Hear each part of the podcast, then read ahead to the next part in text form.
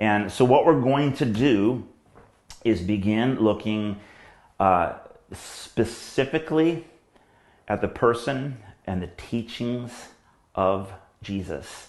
And uh, I think for all sorts of reasons, some just incredibly obvious, that this is a time. If there ever was a time, um, this this is a time to to really fix our eyes on Jesus with so much upheaval, so much fear, so much um, pain, so much going on in our world. If there was ever a time to take a deep breath, to still ourselves, and to simply look to our Lord, look to our King, look to our Savior. This is it. Um, and I'm speaking especially to, to fellow brothers and sisters in Christ. Um, when it feels like the, the storms of life are just beginning to overwhelm your soul, we're called to fix our eyes on Jesus. So I want us to look to Jesus. That's that's that's what I'm saying, and I think that's what's so powerful about this picture. And the way we're going to do that practically over the next uh, couple months, at least um, this summer, is we're going to look at different moments in the life of Jesus, and specifically his parables, um, the stories that he tells to illustrate uh, what his kingdom is like, the kingdom that he is establishing, the kingdom that's like that's otherworldly um, the, the way he teaches us to, uh, to overcome storms and to, to react to, to, to adversity and, and how to engage with all of the difficult complexities of life. Um, these are all given to us in these incredible stories that we call parables that Jesus taught. So that's what we're going to do for the next couple of months as we work our way through summer. We're going to look at the parables of Jesus. And this morning, the very first parable that I want us to look at is actually located um, just a, a couple pages back, and that is Matthew chapter 13, starting in verse 24, the parable of the weeds. Um, let me read it to you. It says, He put another parable before them. Jesus told them another parable, saying, The kingdom of heaven may be compared to a man who sowed good seed in his field. But while his men were sleeping, his enemy came and sowed weeds among the wheat and went away. And when the plants came up and bore grain, then the weeds appeared also. And the servants of the master of the house came and said to him, Master, did you not sow good seed in your field? How then does it have weeds? He said to them, an enemy has done this. So the servant said to him, Then do you want us to go and gather them up? But he said, No, lest in gathering the weeds you root up the wheat along with them. Let both grow together until the harvest. And at harvest time, I will tell the reapers, Gather the weeds first, bind them into bundles to be burned, gather the wheat into my barn. Let me pray for us. Lord Jesus, thank you for your word. Uh, thank you for these incredible stories that you've told us of, of your kingdom, what it's like to, to live as citizens of your kingdom, um, even now in this world. Lord, I pray that you would open our hearts and our minds to be able to receive from you this morning. And Holy Spirit, we welcome you to be our teacher. In Jesus' name, amen. The parable of the weeds. What's it all about? Um, fortunately, uh, Jesus actually goes on. Um, it, we're told just a couple paragraphs later that after the crowds left, his disciples came to him and they said, Jesus, please, can you explain this specific parable to us? And he does. And it's very simple. And he says, well, the, the, the, it says that the, the one who sows the good seed, this is the Son of Man. This, this is the Messiah. I, I am the one who sows good seed in the field. The field is the world. Um, the enemy is the enemy of God, the evil one, Satan. And he sows bad seeds. And the weeds that come up, these are sons of the evil one, as he puts it. The weeds are sons and daughters of the evil one. And he says, at the end of the age, there will be a harvest time, and God will send uh, the reapers, who are the angels, and they will gather up all the weeds to be burned at the end of the age. But the Son of Man will send the angels to gather into his kingdom all of the sons and daughters of God, those who have repented and put their faith in him as their Savior. Um, just to summarize it. This is the simple meaning of the parable. What does this mean for us? Um, how do we apply this to our lives? How do we actually uh, respond to the world that we're living in today with all of the growth in the garden, as it were, and and, and the weeds around us, and, and, and what are we to make of this? How, how are we to actually apply this to our lives? Um, I find this to be an extremely relevant parable uh, for our 21st century American reality. Let me share a few points. Number one, um, we live in a world where good and evil exists. Um, parables are I guess traditionally or, or, or, Bible teachers typically emphasize the, the, point that parables usually have one singular emphasis or point. I don't know if that's entirely true because I could I could think of at least a couple of parables that are multi-layered and have multiple points. Um, but for sure, there, there's a there's a primary point that he wants to make. But within that, there are there's some other truths that I think we, we simply mustn't overlook. And one of them is simply that in the parable of the weeds, there are there are, there's good and there's evil. There's the, the good seeds that were sown and that they, they grow up to be wheat that's harvested for grain and that's good. But then within the field, there's the evil one has come, an enemy has come and sowed bad seed. And that produces weeds. And of course, if anyone's ever attempted to like grow grass or do any gardening, uh, the weeds aren't neutral. The, the weeds are actually there to choke out what would otherwise be good um, fruit, flowers, things that you want to see growing in your garden and world. And so, right at the very outset, we are challenged with the truth that in this world there is good and there is evil. And I think we do well to speak plainly about the reality of good and evil. Certain things in this life, and I don't, it, it feels weird that anyone has, actually has to make this argument these days, but people debate about this all the time. What is evil? Does evil exist? Is it just some sort of like philosophical moral construct and evil is really just relative and it's a matter of culture and opinion, et cetera, et cetera? And I, I get that because I also took philosophy 101. And yet, there's also reality there is the human experience and consensus that I believe says without apology that evil exists. It's real. Certain things are objectively evil. Killing innocent, vulnerable, defenseless humans is evil. Stealing, lying, uh, adultery, being unfaithful, uh, killing, murdering, betraying. I go on and on and on, but there's just certain things in our human experience that don't need to be qualified. They're un, um, they're objectively evil. Now, that doesn't mean we just throw nuance out of the window, and that doesn't mean there's not complexity to these things and experiences in life. There, there, there is, absolutely 100%. And yet, as the story begins, we are introduced to the reality uh, that there is good and evil. The second point is actually a question, and it's the question that the servants, the workers of the field, uh, ask themselves, um, or really ask the, the owner of the field, their master. They say, Who did this?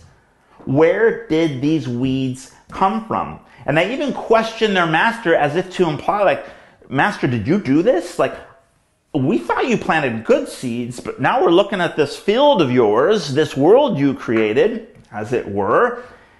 And what's up with the weeds? Did you do this? And so they ask the question where did the evil come from? Where did the weeds come from? These, these other sort of alien plants that seem to want to choke out what's good. Where do they come from? And of course, the master answers quite simply and he says, An enemy has done this. I have an enemy. He came while you were sleeping, while you were unaware, and he sowed bad seed. He sowed evil in an otherwise good world. And now we're seeing the weeds spring up. It reminds me of the, um, the question that was asked not too long ago why can't we all just get along? Why can't we just get along? Why can't, if we're all just basically good people, if when it gets right down to it, all humans are essentially good, why can't we just get along? And I believe it's because, at least in part, and forgive me, I don't mean to uh, oversimplify uh, life, but I will simply say the reason why we can't get along, the reason why we've been killing each other since the beginning, since Cain and Abel in that garden, is because evil exists. Because the kingdom of God doesn't exist in an ideological vacuum. God has an enemy. And that enemy has come to steal, kill, and destroy every human on the planet. The enemy does not discriminate. The devil hates humans. The devil hates life. The devil wants to do whatever he or it can to exploit every hurt, every offense, every sinful, selfish tendency that exists in the heart of man to see the whole human race wiped out. This enemy hates life. That's why we can't get along. Do we make choices? Am I responsible for my sin? Absolutely, 100%. And does God have an enemy? Yes. Yes. What are we to do? What are we to do? This is what comes next in the story. The servants ask their master, So, where did the weeds come from? Who's responsible? Did you do this? No, I have an enemy. I have an enemy. And he came and sowed these seeds. So, what do we do? Shall we go and uproot all of the weeds? Shall we go gather them and deal with them right here and right now? And of course, the answer is no. No, don't do that. But why not? But why not? Why not pull up the weeds? Why not attack? Why not retaliate? Why not? Why not um, see right done. Why? Why wouldn't we? Why not purge the field? Why not take back the power? Why not pull these weeds up, deal with them here and now? It reminds me of, um, I think it's in uh, Luke, Luke chapter 9. Uh, Peter or James and John go to Jesus. Um, because they've just left a Samaritan town. So the Samaritans are sort of like um, they, are kind of a they're historically Jews that ended up sort of intermarrying with people of Samaria, foreign nations. So, in the eyes of the Jews, they would have been like a mixed race. And uh, there was major, major animosity. Maybe you could call it racism, um, but whatever it was, it was extreme prejudice. And so Jesus is trying to like do something in the Samaritan town, and they outright reject him simply because he's a Jewish rabbi, just because he's Jewish, full stop. So James and John come to Jesus and they're like obviously indignant and they say, Jesus, do you want us to call down fire from heaven? We will call down fire from heaven right now. You say the word and we'll just, we'll call it down. We'll tear these weeds up here and now. And Jesus says, no, don't do it. It's not time. Not yet. It's not time. Because I'm not done. No, don't tear up the weeds because if you do, you're going to end up tearing up a bunch of wheat with those weeds. Uh, because in fact, you don't really even know for sure at this stage what's actually the beginning of wheat or what's just a weed waiting to mature and choke out whatever, it's around, whatever is around it. Don't do it. Don't do it because I'm not done. Then what do we do? This is obviously, um, if you've not kind of connected the dots yet, um, this speaks directly to our current cultural moment. If Jesus says, yeah, there's evil in the world, for sure. He's not denying that there's weeds. And he's not somehow trying to uh, like uh, justify the weeds. Oh, they're really not that bad. Like you know, you'll get used to them, or you just you know just need to be just just just be you know. Let's just all get along. It's like no no no. Like the weeds are bad. They don't belong there. In fact, my enemy has sown them there. Uh, they're the result of evil, and like I am going to deal with them, but not now, because if you do it now, you might end up uprooting what is actually meant to grow up and be fruitful, a part of, of my good creation, my kingdom. Don't do it. But it only begs the question then what? What are we supposed to do?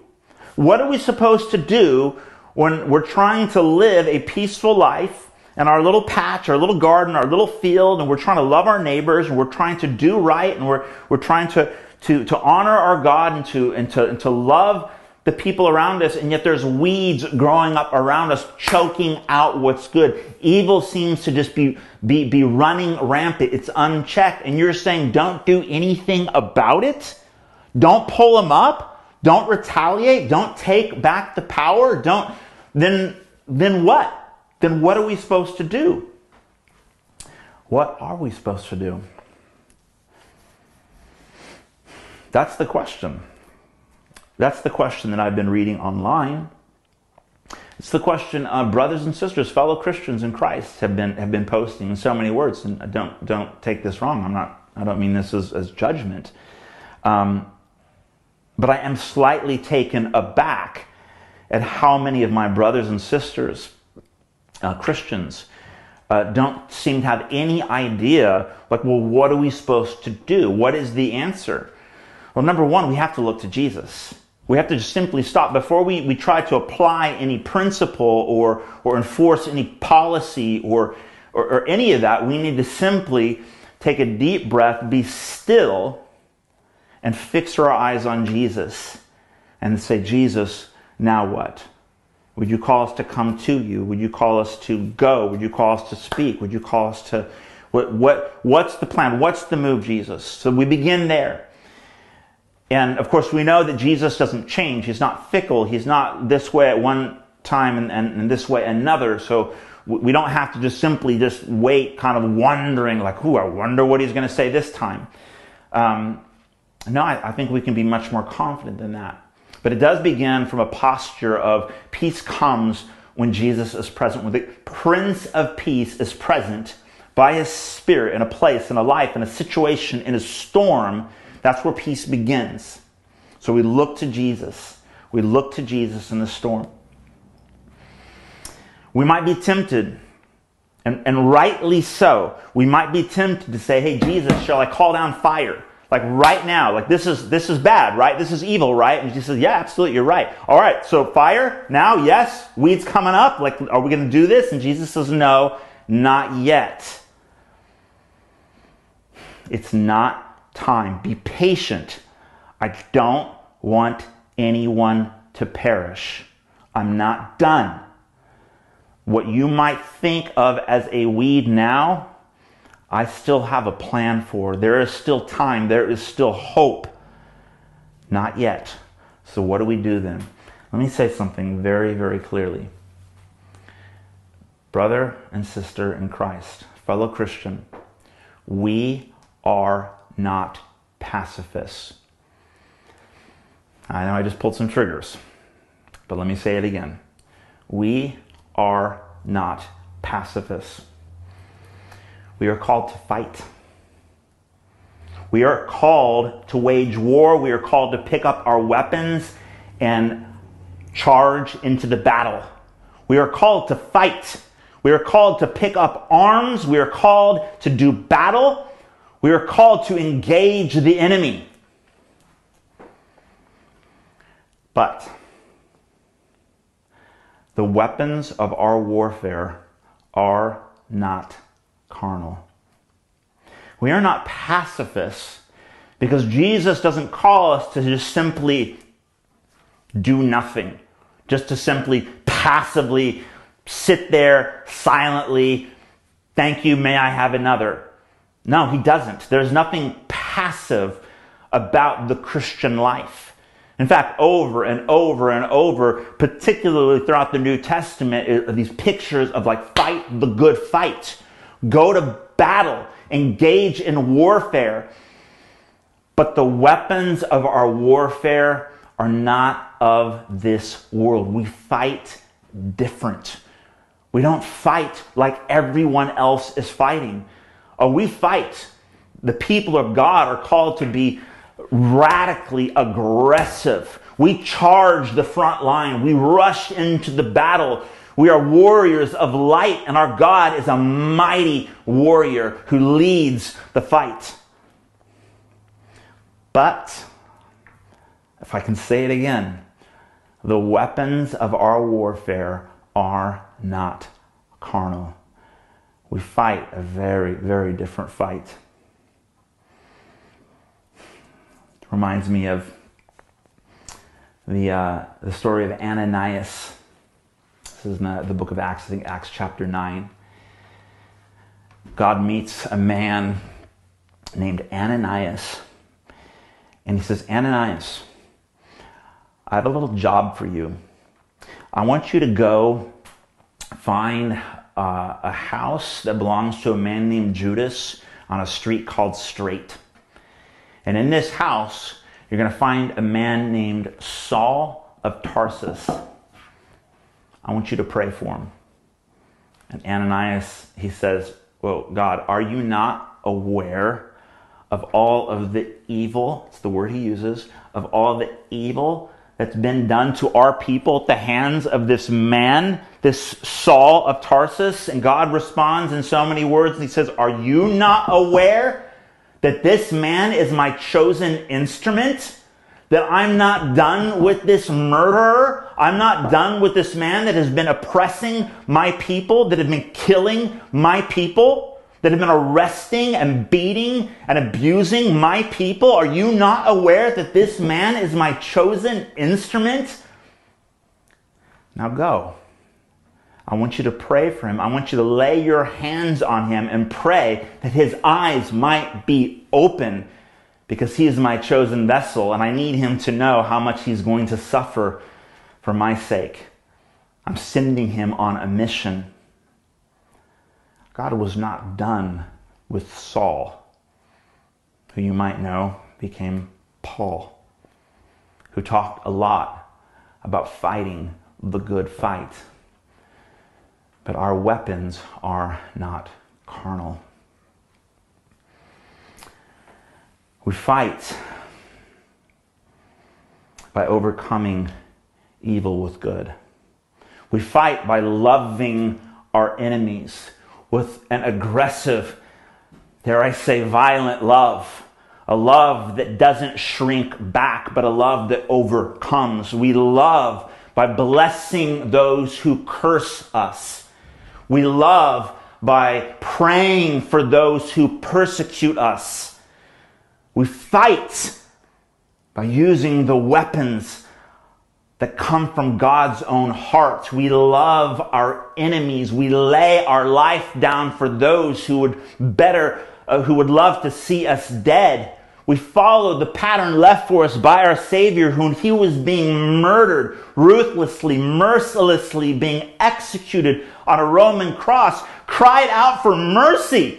He cried out on behalf of his murderers that God might forgive them, that they would experience mercy because it wasn't too late for them either, because God wasn't done with them either. And he didn't call us to retaliate. He didn't call us to take vengeance. He called us to lay our lives down, to love with an aggression, to cry out for mercy for our enemies, to bless those who curse us, and to pray for those who would otherwise be our enemies.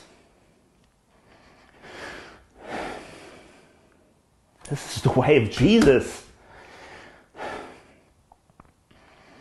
This is the life that God has called us to. It is not pacifism. It is the way we fight. It is the more excellent way. It's what the Apostle Paul would go on later to call the more excellent way of love.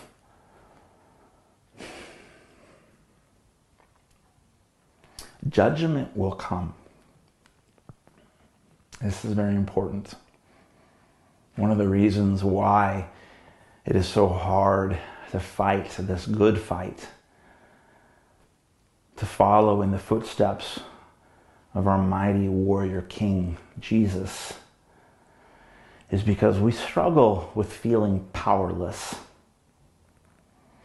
Prayer is very humbling because it is a radical acknowledgement that I am powerless to fix this, to see real justice done in my own strength.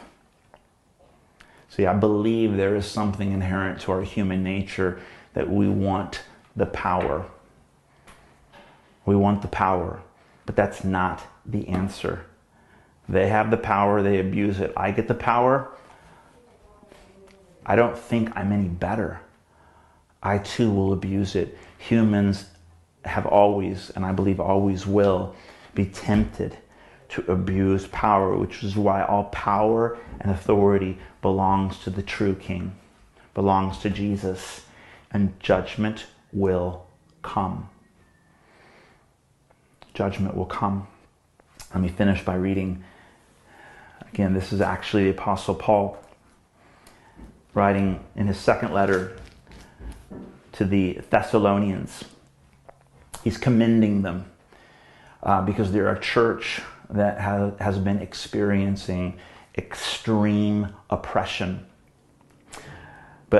Paul is commending them for their steadfastness and their faith. And he says in 2 Thessalonians chapter 1, in all your persecutions and the afflictions that you are enduring, this is evidence of the righteous judgment of God that you may be considered worthy of the kingdom of God for which you are also suffering. Since indeed God considers it just to repay with affliction those who afflict you and to grant relief to you who are afflicted as well as to us. When the Lord Jesus is revealed from heaven with his mighty angels and flaming fire, inflicting vengeance on those who do not know God and on those who do not obey the gospel of our Lord Jesus, they will suffer the punishment of eternal destruction away from the presence of the Lord and from the glory of his might. There will be a time of just judgment. Justice will be done. There will be a time of affliction. There will be a time of relief. There will be a time of punishment. Judgment will come. Sometimes it comes in this life in part, but it will absolutely come on an eternal scale at the time of the harvest, at the right time, at the appointed time, when God's patience has finally come to an end. He says, That's it, no more. It is time to undo evil once and for all. I will pull up the weeds. I'm sending my angels to reap a harvest, and the weeds will be thrown into the fire. Justice will be done. We do not have to grasp for power because all power and authority belong to God. He's the only one able to perfectly execute justice. Our role is to fight to fight using the weapons that He's entrusted to us, to bless our enemies, to pray for our enemies, to love our enemies, and to see the Spirit of God do what no man can or ever will be done, not in my strength, not in your strength, not in any riot, not in any protest, and I'm not being political. I'm just saying that Christian brother and sister, go protest if you got to protest. Okay, I don't want to get political. I want to bring the attention back to Jesus. I want us to fix our eyes on Jesus because apart from him, we can do nothing. Nothing. He's the only one with the power, with the power and authority to actually see justice done. And in the meantime, we fight with a holy aggression using the weapons that He has put in our hands. And we cry out for those who persecute us. We ask for mercy on behalf of the merciless because that's what Jesus has done for us. That's what Jesus has done for us. His grace is so good. His patience, His mercy. He is the answer. He is our hope. Let me pray for us. Lord Jesus, help us. Help us to trust you. You have all of the power and authority in heaven and on earth. Therefore, you send us to go and make disciples, baptizing lost sons and daughters, welcoming home those who were once enemies, teaching everyone to obey what you have taught us, teaching us the way of love, teaching us the way of grace, knowing that justice will come. Help us, Lord, to trust you. Lord, I even pray for, for every one of us, Lord, who is engaging in the civic arena Lord, who's engaging in politics, who is voting, who is, who is um, um, protesting, who's engaging all these things with these practical outworkings of your grace and of love. Father, won't you give us wisdom? And won't you help us to keep our eyes fixed on you, knowing that ultimately you are the one who brings peace. It is in your presence that we find our freedom. And we thank you for that. Help us, Lord. In Jesus' name, amen. I uh, reckon I've probably um, left at least one or two sort of loose ends. There's probably some lingering questions. There, there might even be some thoughts. What did he mean by this? And what, what, what is the implication of that? I appreciate your, um, your grace towards me. I understand in a time like this, where there is so much pain and um, and just emotion to, to process, we need to bear with one another. We need to be gracious towards one another. I'm asking you to be gracious towards me um, as a pastor, trying to articulate something from God's word, trying to be faithful to God's word. And I want us to be gracious towards one another. This is not the time to start pointing fingers at each other. This is the time to listen this is the time to seek understanding.